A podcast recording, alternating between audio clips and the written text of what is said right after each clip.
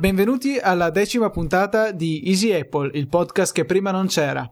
Questa è la nostra prima puntata monografica e parleremo di tethering, ma prima di gettarci in questo argomento Federico deve assolutamente dirvi qualcosa.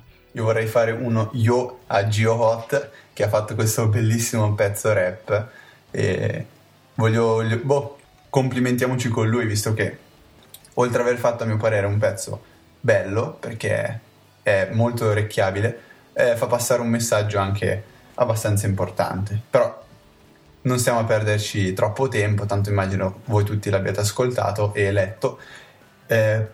Parliamo di tethering, che Luca adesso ci dice un attimo che cos'è, in cosa consiste e ci dà due dritte. Allora, come dicevo, ci permette di condividere la connessione 3G, in questo caso del nostro iPhone, verso un altro dispositivo. Nella maggior parte dei casi si tratta di un computer. Ad esempio potrebbe essere utile quando siamo in treno e vogliamo accedere ad internet con il nostro computer e sfruttiamo l'iPhone come modem, detto in modo piuttosto improprio, perché in realtà funge più da router. Lui preleva la connessione 3G del nostro operatore mobile e la invia tramite cavo oppure USB, che è la stessa roba, oppure Bluetooth, al nostro computer, permettendogli appunto di navigare. Questa è un'operazione che però, per quanto sia supportata nativamente dall'iPhone, non è autorizzata gratuitamente da tutti gli operatori. Ad esempio Vodafone, che abbiamo noi due, non lo permette di fare se non pagando un extra, che se non sbaglio dovrebbe essere una ladrata, circa 5 euro al giorno. E qui introduciamo il concetto di APN. Esatto, perché abbiamo l'APN, che è sostanzialmente il punto di accesso a internet che viene configurato nell'iPhone, e per le promozioni per la navigazione dall'iPhone della Vodafone, per dire, è iphone.vodafone.it, mentre quello che viene usato per il tethering sarebbe web.omnitel.it, che risulta tariffato in maniera diversa e non è compreso nelle promozioni mobile internet. Esatto, quindi quando però che la 3 lo permette il tethering gratuitamente, giusto? Sì, la 3 lo permette gratuitamente con la mobile internet, perché per fare un riassunto velocissimo e farvi capire un piccolo concetto, quando voi stipulate un abbonamento per internet col vostro iPhone, voi lo fate rispetto a un determinato APN, quindi voi potrete, per esempio, con la mobile internet della Vodafone navigare gratuitamente solo se come punto di accesso utilizzate quello prestabilito da Vodafone, che è iphone.vodafone.it. Nel caso in cui voi andate a cambiare questo punto d'accesso, ovviamente se ne mettete uno sbagliato l'iPhone non si connette neanche, ma se ne mettete uno come quello del WAP o del web, andrete a pagare la connessione che non è coperta dalla mobile internet. Per la verità credo che quella del WAP vada lo stesso, però è una porcata, nel senso che si naviga molto più lentamente, c'è bisogno di un proxy e si può solamente navigare come web, non è possibile, per dire, scaricare le email con POP3 o IMAP.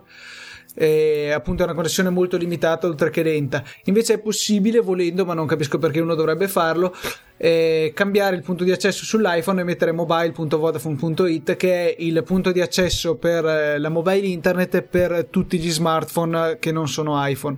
Da quello che ho visto, l'unica differenza di fatto tra questi due punti di accesso è che quello della mobile internet, mobile.vodafone.it, non ci dà un indirizzo IP pubblico, ma ci dà un indirizzo 10.x, che quindi è un indirizzo privato, e ci dà appunto la possibilità di uscire su internet con un indirizzo condiviso con gli altri utenti, mentre invece iphone.vodafone.it ci dà un indirizzo IP pubblico che però, se non sbaglio, non ha la possibilità di ricevere connessioni in ingresso. Avevo provato a fare un port scan, ma non c'era nessuna connessione, nessuna porta aperta sull'iPhone.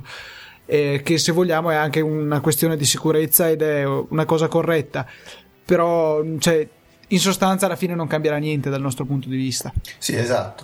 E niente, comunque, quindi, ritornando al discorso del tethering, quando voi provate col vostro iPhone, mettiamo avete Vodafone, volete provare a condividere la connessione col vostro computer, l'iPhone utilizzerà un punto di accesso diverso da quello che avete stabilito per la mobile internet e vi verranno scalati dei soldi aggiuntivi. Quindi, cosa che noi non vogliamo. Esattamente, quindi oggi vediamo di spiegarvi velocemente quali alternative o possibili soluzioni ci sono a questo, diciamo, problema. Allora, la più famosa e più costosa, se non sbaglio Luca, $19, si chiama MyWi, è un programma che, diciamo, un software installabile tramite Cydia. A dire la verità, prima era stato sviluppato solo per Rock, ma adesso che si sono fusi Rock e Cydia è disponibile in Cydia e vi permette di creare un personal hotspot, stessa funzione che verrà poi implementata in iOS 4.3 e che già è implementata negli iPhone di Verizon. Questa funzione appunto vi permetterà di creare una rete Wi-Fi a cui potranno accedere diversi dispositivi. Potrete inoltre mettere una password di protezione e questa funzione appunto utilizzerà l'APN, quello di default, diciamo, quindi non vi verranno scalati soldi aggiuntivi. Gli unici soldi che dovete spendere sono quei $20 per poter installare il pacchetto. Tra l'altro, nelle ultime versioni, da quello che ho letto, perché non ho mai usato questo software, MyWi permette anche la condivisione di internet tramite Bluetooth, che peraltro è già implementata in iOS, ma non è abilitata, come dicevamo prima, per tutti gli operatori. E questa condivisione tramite Bluetooth consuma molta meno batteria rispetto a quella Wi-Fi, e quindi è preferibile se gli altri dispositivi hanno il Bluetooth e sono in grado di connettersi. Proprio a questo riguardo abbiamo un altro programma, un altro tweak decisamente più economico che possiamo installare in Cydia. Il tweak in questione si chiama TetherMe, che costa $2 e permette per l'appunto di bypassare l'operatore mobile nell'abilitazione del tethering nativo. Cosa significa? Significa che potremo andarlo ad abilitare normalmente nelle impostazioni dell'iPhone e la connessione di questo tethering si baserà sull'APN che normalmente utilizziamo per la navigazione dal cellulare, per cui la Vodafone non vedrà, e comunque la Vodafone o chi per lei non vedrà il fatto che abbiamo utilizzato la connessione in tethering e potremo appunto continuare a navigare gratuitamente dal computer oppure da un altro dispositivo, perché tu mi dicevi che hai condiviso la connessione anche con l'iPad. Sì, esatto. Per quanto riguarda l'iPad, il tethering non è abilitato e ricevere una connessione è assolutamente impossibile. L'unico modo che si può, diciamo, utilizzare è quello di installare un pacchetto che costa $5, mentre TetherMe è $2. Questo pacchetto si chiama iTether e permetterà di abilitare la ricezione di una condivisione internet tramite Bluetooth. Quindi, facendo un attimo due conti, combinando il tethering dell'iPhone, magari abilitato da TetherMe, quindi senza costi aggiuntivi, e che peraltro si possono risparmiare in caso di operatori come 3 che lo regalano, diciamo, questo tethering. Sull'iPad invece installate questo iTether e potrete appunto sfruttare la connessione dell'iPhone, condividerla sull'iPad via Bluetooth e a questo punto sarete messi nelle condizioni di poter utilizzare tranquillamente il vostro iPad in mobilità senza nessun piano tariffario e senza neanche grandi consumi da parte della batteria dell'iPhone, perché comunque il Bluetooth, se non sbaglio, è quasi come tenere acceso il Wi-Fi. Quindi sì, chiaramente avremo un consumo maggiore perché l'iPhone dovrà comunque muovere dei dati in 3G anche se non sono relativi alle sue operazioni, però senz'altro è molto più economico dal punto di vista energetico trasferire poi questi dati tramite Bluetooth invece che tramite Wi-Fi come fa MyWi. Sì, MyWi tra l'altro, adesso aggiungiamo questo piccolo dettaglio, che vedendo l'arrivo della funzione nativa dell'hotspot si è un po' rimboccata le maniche, ha fatto un grande aggiornamento, ha cambiato anche nome, se non sbaglio è diventato MyWi on demand e permette la condivisione via Bluetooth della connessione della connessione internet, quindi questa funzione è già tutta implementata nativamente in MyWi. L'unico dettaglio è che sono $20 contro $5. ma sì, non vale la pena probabilmente. Non vale la pena, anche perché c'è un asterisco, diciamo, una nota, una bella considerazione che dobbiamo fare. Io diciamo che mi sono preoccupato di contattare lo sviluppatore di TetherMe, chiedendogli se questo pacchetto, questo tweak, sarebbe stato in grado di bypassare i costi aggiuntivi e quindi di settare l'APN di default anche per la nuova funzione del personal hotspot di iOS 4.3. La sua risposta è stata "it does", quindi con questo tweak da soli $2,20, solo $2 potrete utilizzare tranquillamente la funzione di hotspot implementata nativamente in iOS senza costi aggiuntivi, solo questi $2.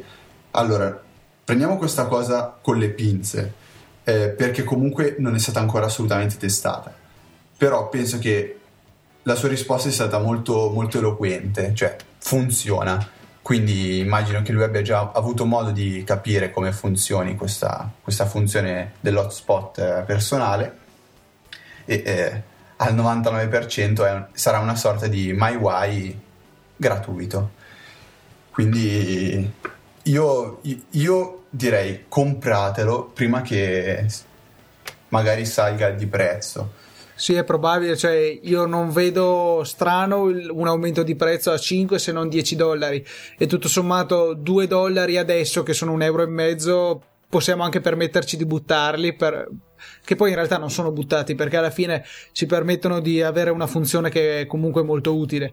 Per cui secondo me tanto vale prenderlo adesso e poi dopo si vedrà, alla peggio avremmo buttato €1,50. Ecco, a proposito di questo, se volete una dimostrazione visiva andate su YouTube, cercate il mio canale, Io Trava si chiama, e troverete un video fatto abbastanza bene in cui vi faccio vedere appunto come funziona TetherMe più iTether, quindi iPhone più iPad. Vi faccio vedere com'è, assolutamente semplice. Ultima. Naturalmente vi mettiamo il link nelle note dell'episodio, così non dovete cercare più di tanto. E se dobbiamo proprio menzionare quest'ultima alternativa, lo facciamo noi, giusto per completezza. Sì, per completezza. Ce ne sono due, a dire la verità. Uno si chiama iBlueEver, che immagino sia iBlueEver, e dovrebbe essere un tweak, è un tweak che permette di condividere la connessione tethering via Bluetooth. Dovrebbe farlo un po' come fanno la combinazione di iTether più TetherMe. L'unico problema è che è un programma abbastanza complicato da capire perché bisogna settarlo tutto manualmente. Io l'avevo usato una volta quando avevo ancora il mio vecchio Nokia 5800 e condividevo in Bluetooth la connessione con l'iPod touch e non mi pareva fosse così complicato. Io in realtà comunque avevo solo la versione di prova che ti permetteva di stare connesso tipo 2 minuti e dopo si disconnetteva a caso, però sì, diciamo che lo sviluppatore di iTether, pubblicizzando il suo tweak, ha detto che iBlueEver è molto più complicato da settare, quindi iTether diciamo è una cosa, sembra quasi fatta da Apple, cioè pronto, installi, funziona, non c'è niente da fare. Anche qui nota dolente per alcuni di voi: le funzioni, i pacchetti craccati non funzionano, quindi non provateli e dite no, non funzionano, cosa devo fare? Purtroppo, tra virgolette, per voi dovrete pagarli, sono $2, come è successo con InSpell. Tanti sono venuti a dirci che non funziona, che crashava. Ragazzi, però se la versione è craccata non possiamo dirvi niente, piccola nota. L'altro invece è PDAnet, altro programma, altro pacchetto che può andare a creare un hotspot personale. Non lo so, questo io ho sentito gente che l'ha provato, non si è trovata più di tanto bene, quindi non lo so, io sinceramente consiglio io e Luca ci sentiamo di consigliarvi TetherMe e iTether. Ma sì, perché sì. Comunque in realtà pensiamoci bene, quante volte è totalmente indispensabile avere in Wi-Fi la condivisione. Allora, se dovete farlo con il computer, potete scegliere Bluetooth o cavo. La maggior parte dei computer hanno il Bluetooth, ma se non ce l'hanno, pace, possiamo usare il cavo, che così tiene anche bello carico l'iPhone e quindi non va affatto male. Se poi volete condividerlo con l'iPad o con l'iPod touch, entrambi hanno il Bluetooth, quindi il problema non c'è. Si potrebbe avere bisogno di usare il Wi-Fi se volete connettere, che ne so, una PlayStation 3 o... cioè, sono esigenze molto più rare, anche perché in realtà poi giocare online connessi in tethering in 3G, che quindi ha una certa latenza, cioè la vedo piuttosto improbabile. Sono rari i casi in cui abbiamo davvero bisogno di una cosa del genere. Ma sì, anche perché in realtà non so se il tethering via cavo funzioni anche con Linux, però quello via Bluetooth funziona sicuramente, per cui ecco, sì, potrebbe essere un problema nel caso abbiate un portatile con Linux che non ha il Bluetooth, però cioè dai, sono veramente casi rari. Quindi diciamo che quello che c'era da dire l'abbiamo detto. Facciamo un'ultimissima considerazione. Sta per uscire l'iPad 2, la nuova generazione di iPad. Uscirà in due modelli al 99%, quello solo Wi-Fi e quello che invece avrà la possibilità di connettersi via rete mobile, diciamo. Pensateci bene, perché se devo guardare i prezzi da adesso ci sono 100 euro che ballano tra un modello e l'altro, e se provate un attimo a considerare TetherMe più iTether, e se avete naturalmente un iPhone per poter condividere la connessione, ma anche un Android con froyo, c'è la funzionalità incorporata, la stessa che verrà fatta con iOS 4.3. Sì, ma io di Android non parlo, quindi no dai, se avete un telefono che permette di condividere la connessione, o se avete un iPhone e installate semplicemente iTether sul vostro iPad o iPod touch, perché funziona benissimo anche su iPod touch, e avete la connessione. Sì, free. Anche perché non sono poi solo quei 100 euro all'acquisto, c'è anche da mantenere un secondo abbonamento internet che anche nel caso migliore comunque costa 5-10 euro al mese. Sì, ti pelano parecchio. Valutiamo bene se vale la pena, cioè, perché magari poi non lo usate così spesso in 3G, però invece l'iPhone ce l'avete sempre in tasca, per cui potete sempre utilizzare quella connessione lì, insomma, che già state pagando. Bene, io direi che questa puntata monografica... Dal greco deriva la parola monografica, Luca? Ce la dicevi prima. Sì, l'avevo letto su Wikipedia, però io, non avendo fatto greco, non so neanche come leggere tutti quei caratteri strani. Magari non so se qualcuno di voi vuole leggercela e fare una bella registrazione, un video su YouTube di 10 minuti dove continua a ripetere quella parola, sarebbe molto utile. Sì. Ultima cosa velocissima, abbiamo 3 codici RIDEM per iWiki, che si è ultimamente si è anche aggiornato introducendo la grafica per Retina Display. Li volete? È semplicissimo, mandateci una menzione al nostro account Twitter Easy_Apple, e se proprio lo volete possiamo provare a darvelo. Dateci una bella motivazione però, e direi che per oggi è tutto.